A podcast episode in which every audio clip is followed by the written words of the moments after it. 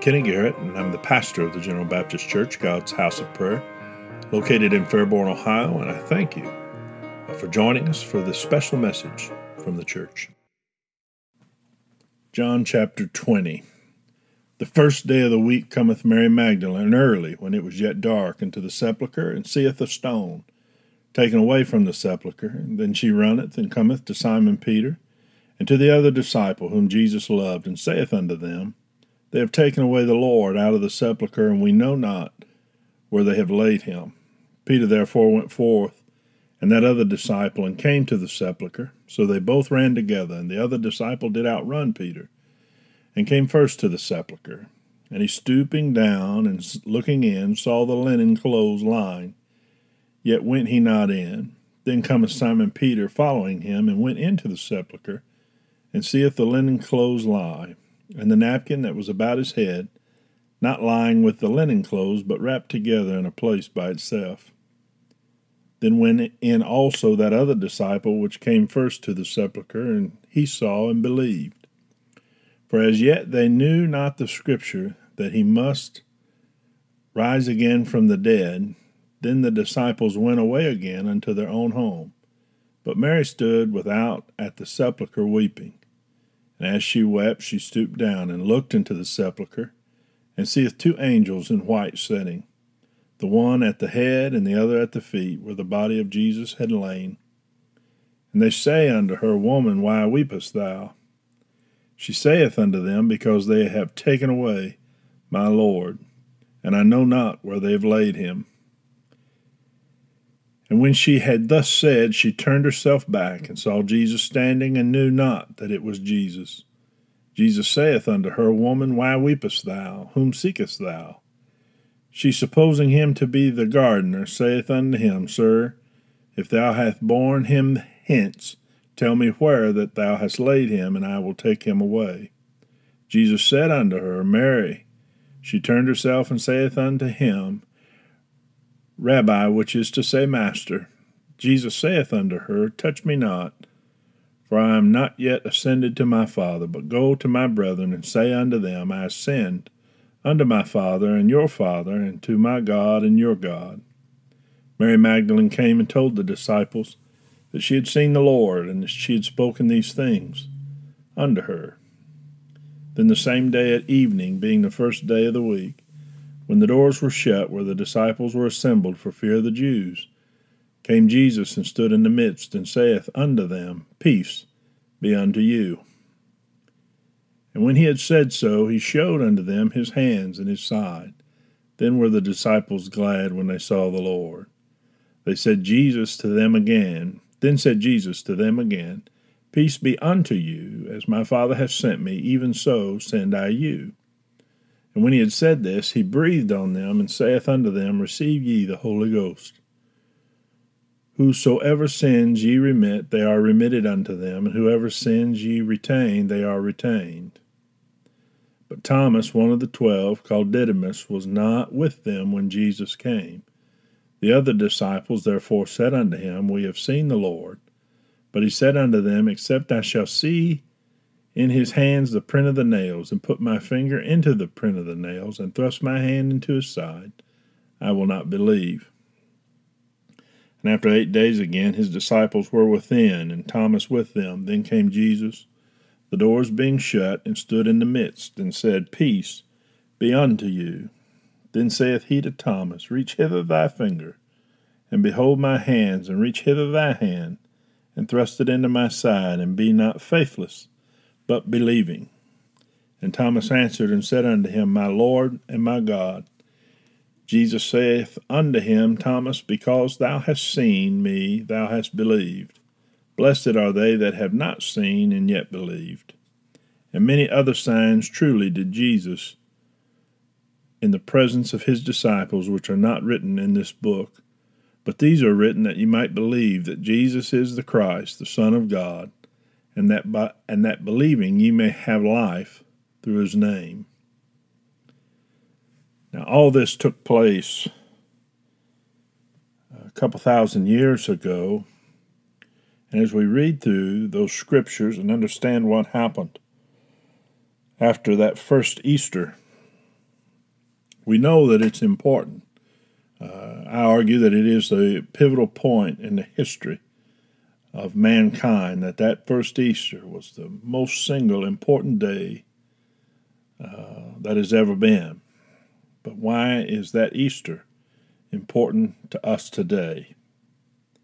It is because that it is the day that God conquered death and offered life to all mankind. So as we celebrate Easter today, you must ask yourself, do you believe and do you receive? Do you believe in Christ? in Jesus of the Bible, the Son of God who conquered death and rose from the grave? And have you received what he is offering to you today? Do you know that you can have confidence in Jesus? Because if the resurrection is true, it proves one thing that Jesus was exactly who he said he was. He came to be God. And if the resurrection is true, it proves that. Of course, that is a big if, though.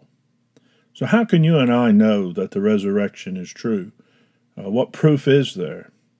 It's a big question and a good question, and I, I don't know all the answers, and if I did, we certainly wouldn't have time to cover them in this podcast. But uh, I want to talk to you today a, little bit about the proofs that Christ rose from the dead.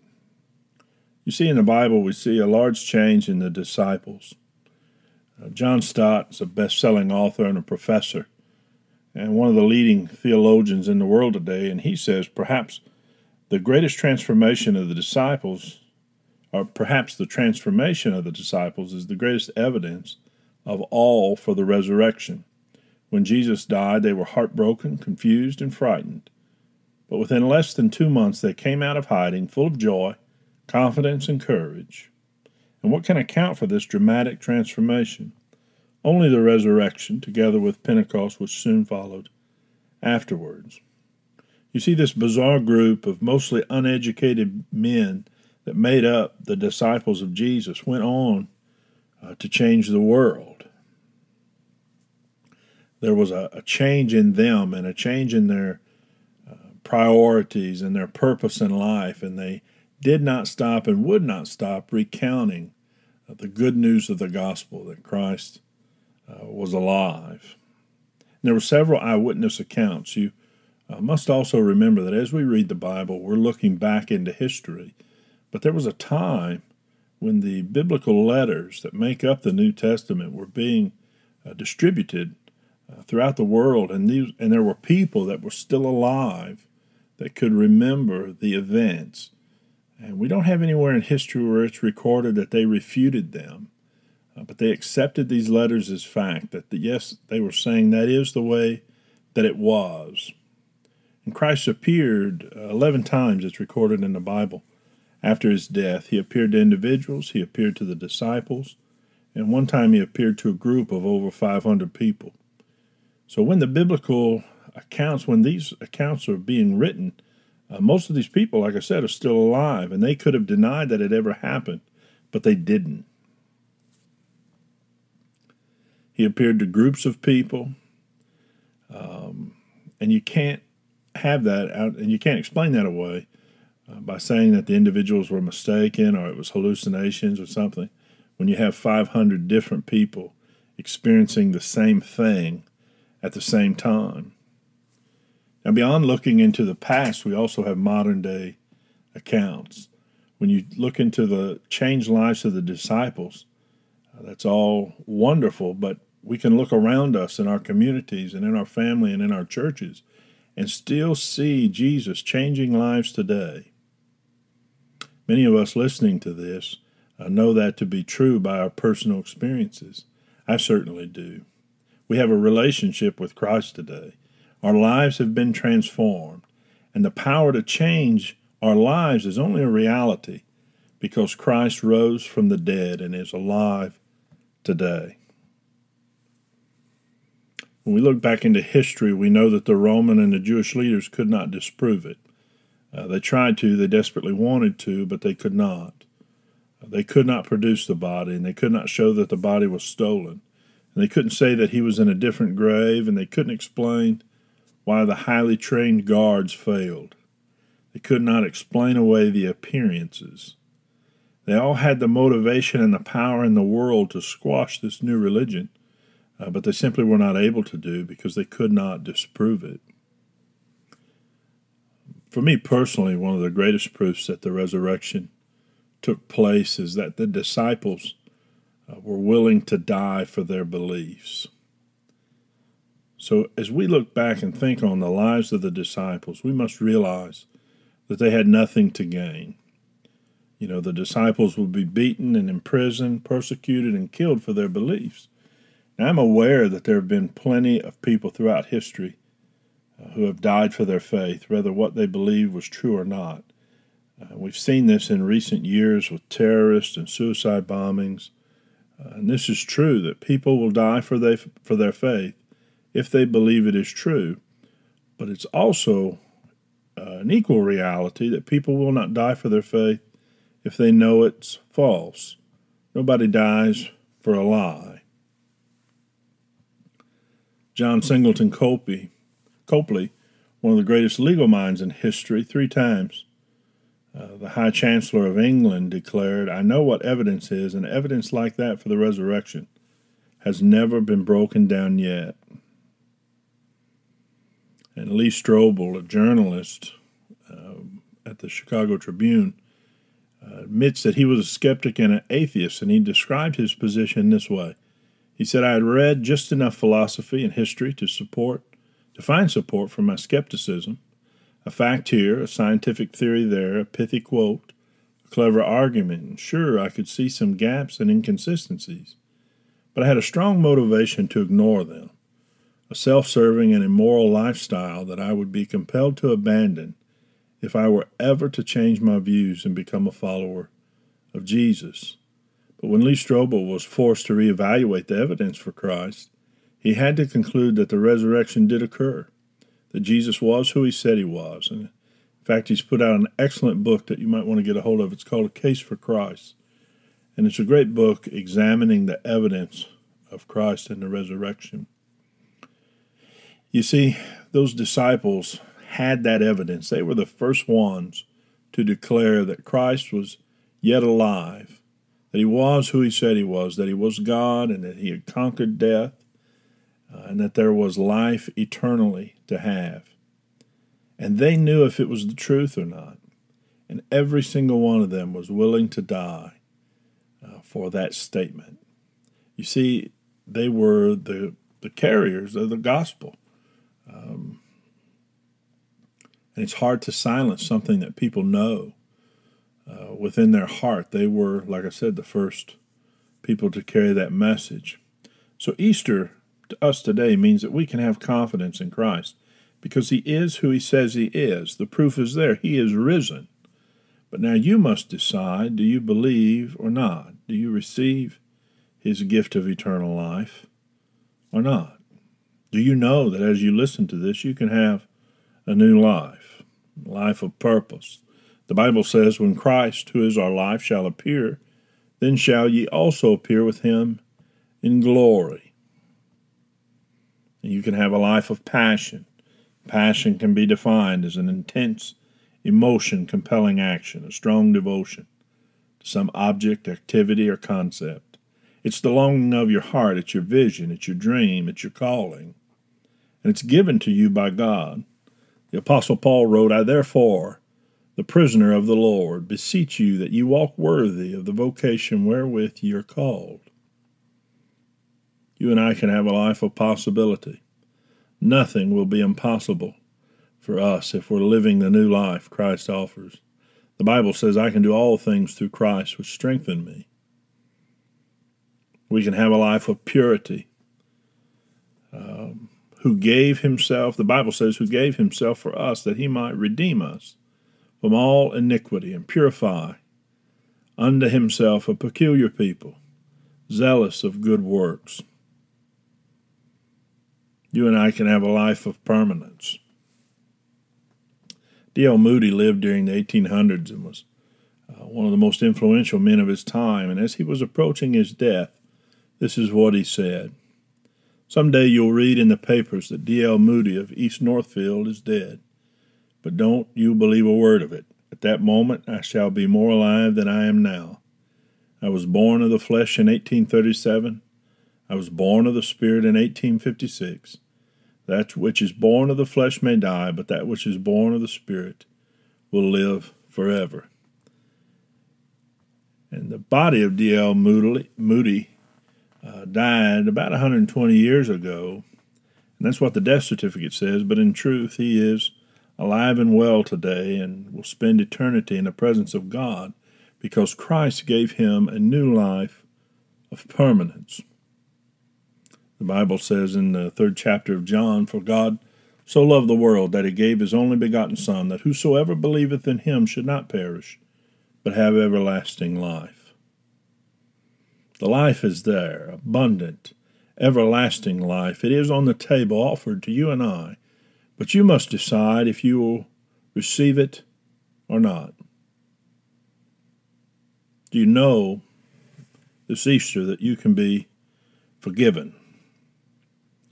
One day Christ was teaching a crowd of people when a group of men brought a crippled friend to Jesus to be healed, and uh, Jesus took, looked at the man and told him, My friend, your sins are forgiven. And this made uh, some of the people who were there quite upset.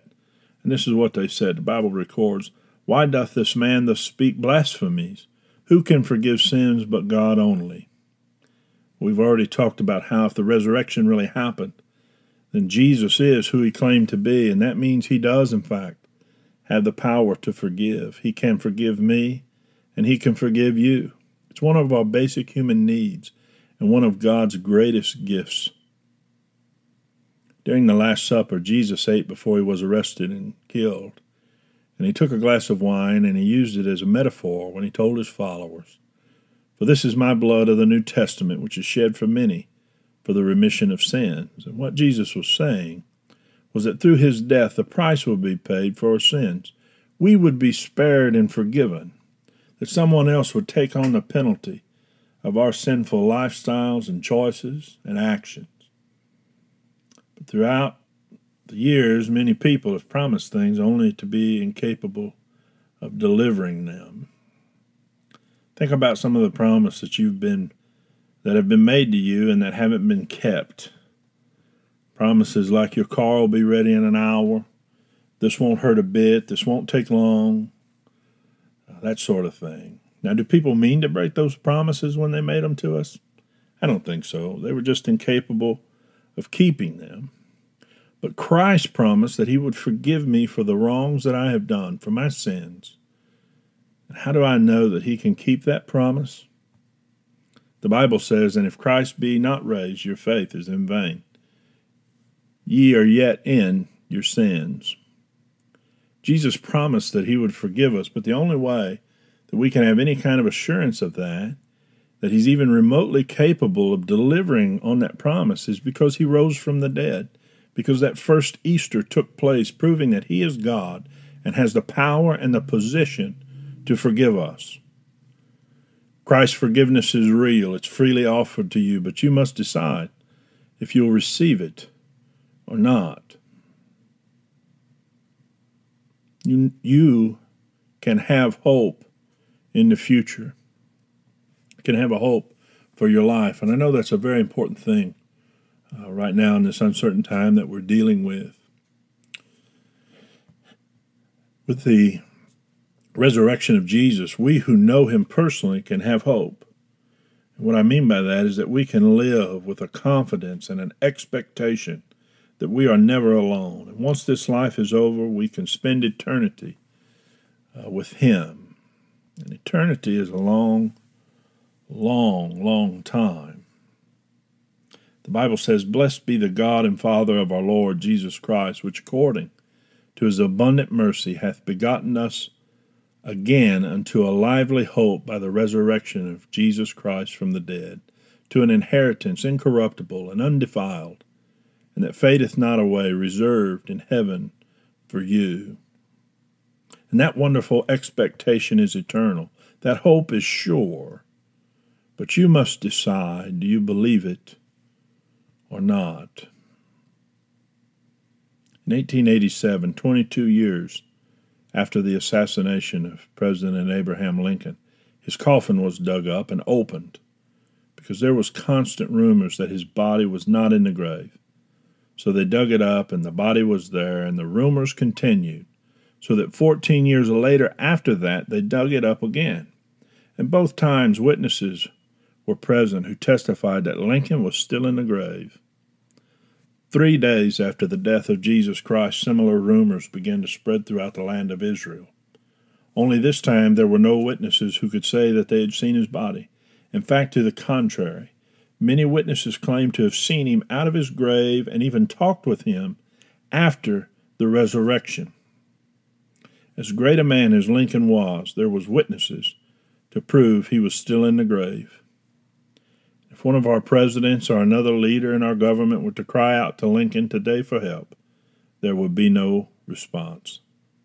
If a scientist were to cry out to Albert Einstein for help, there would only be empty silence. If someone were to call out to Muhammad or Buddha or Gandhi today, there would be no help. But if you and I call out to Jesus Christ, there is instant power available to us, power to change lives, because he lives today. The Bible tells us, For by one offering he hath perfected forever them that are sanctified.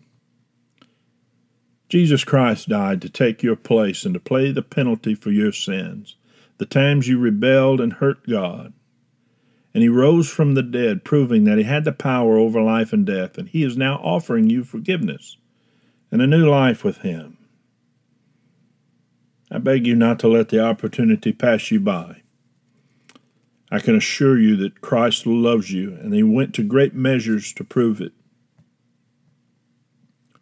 Now, what are you going to do with him and his actions and his love on Calvary? Do you believe in the Christ of the Bible, the God who became a man, submitted himself to execution on the cross? And rose again and is alive and well today? Do you receive the love, the hope, the forgiveness that He offers? If you're listening to this podcast and sense within yourself that God has been speaking to you uh, in your heart, then you need to respond. You can reach out on any of the social media platforms or uh, through our website to us and let us know how that we can help you. You see, God has given the church as a blessing to to humans that we come together as the people of God and nourish one another so that we might grow strong in the faith. Will you bow your heads with me as I pray? Dear Heavenly Father, we thank you, Lord, for this day that you've given us, for uh, this uh, time of reflection and the blessings that you've given us in, during this time of uncertainty, Lord. We pray uh, that you keep your hand upon our first line people, the staff in the hospitals and the uh, first responders, Lord, and we pray uh, that you be with those that are sick and, and their family members as they deal with this uh, new illness that has come upon us, Lord. We pray uh, that you heal them and comfort their families uh, as they deal with this. We pray, Lord, for our nation, for its leaders, uh, that your will is done on a national level, Lord. Uh, we pray for all those that are hunkered down at home and in this quarantine, Lord, that um, and are distanced socially from other people. We know that this is not how you designed us to live, that you made us uh, to be a people that needs one another, Lord. And we pray uh, that you're with each person who is feeling that uh, as this goes on. We pray for our community, for our families this Easter, Lord, that uh, when we come out of the other side of this uh, pandemic, Lord, that more people come to know you. We pray for an increase in your kingdom, that our lost loved ones will come to know Jesus and the wonderful hope and life that is available to them. And we will never fail to give you the praise. In Jesus' name, amen.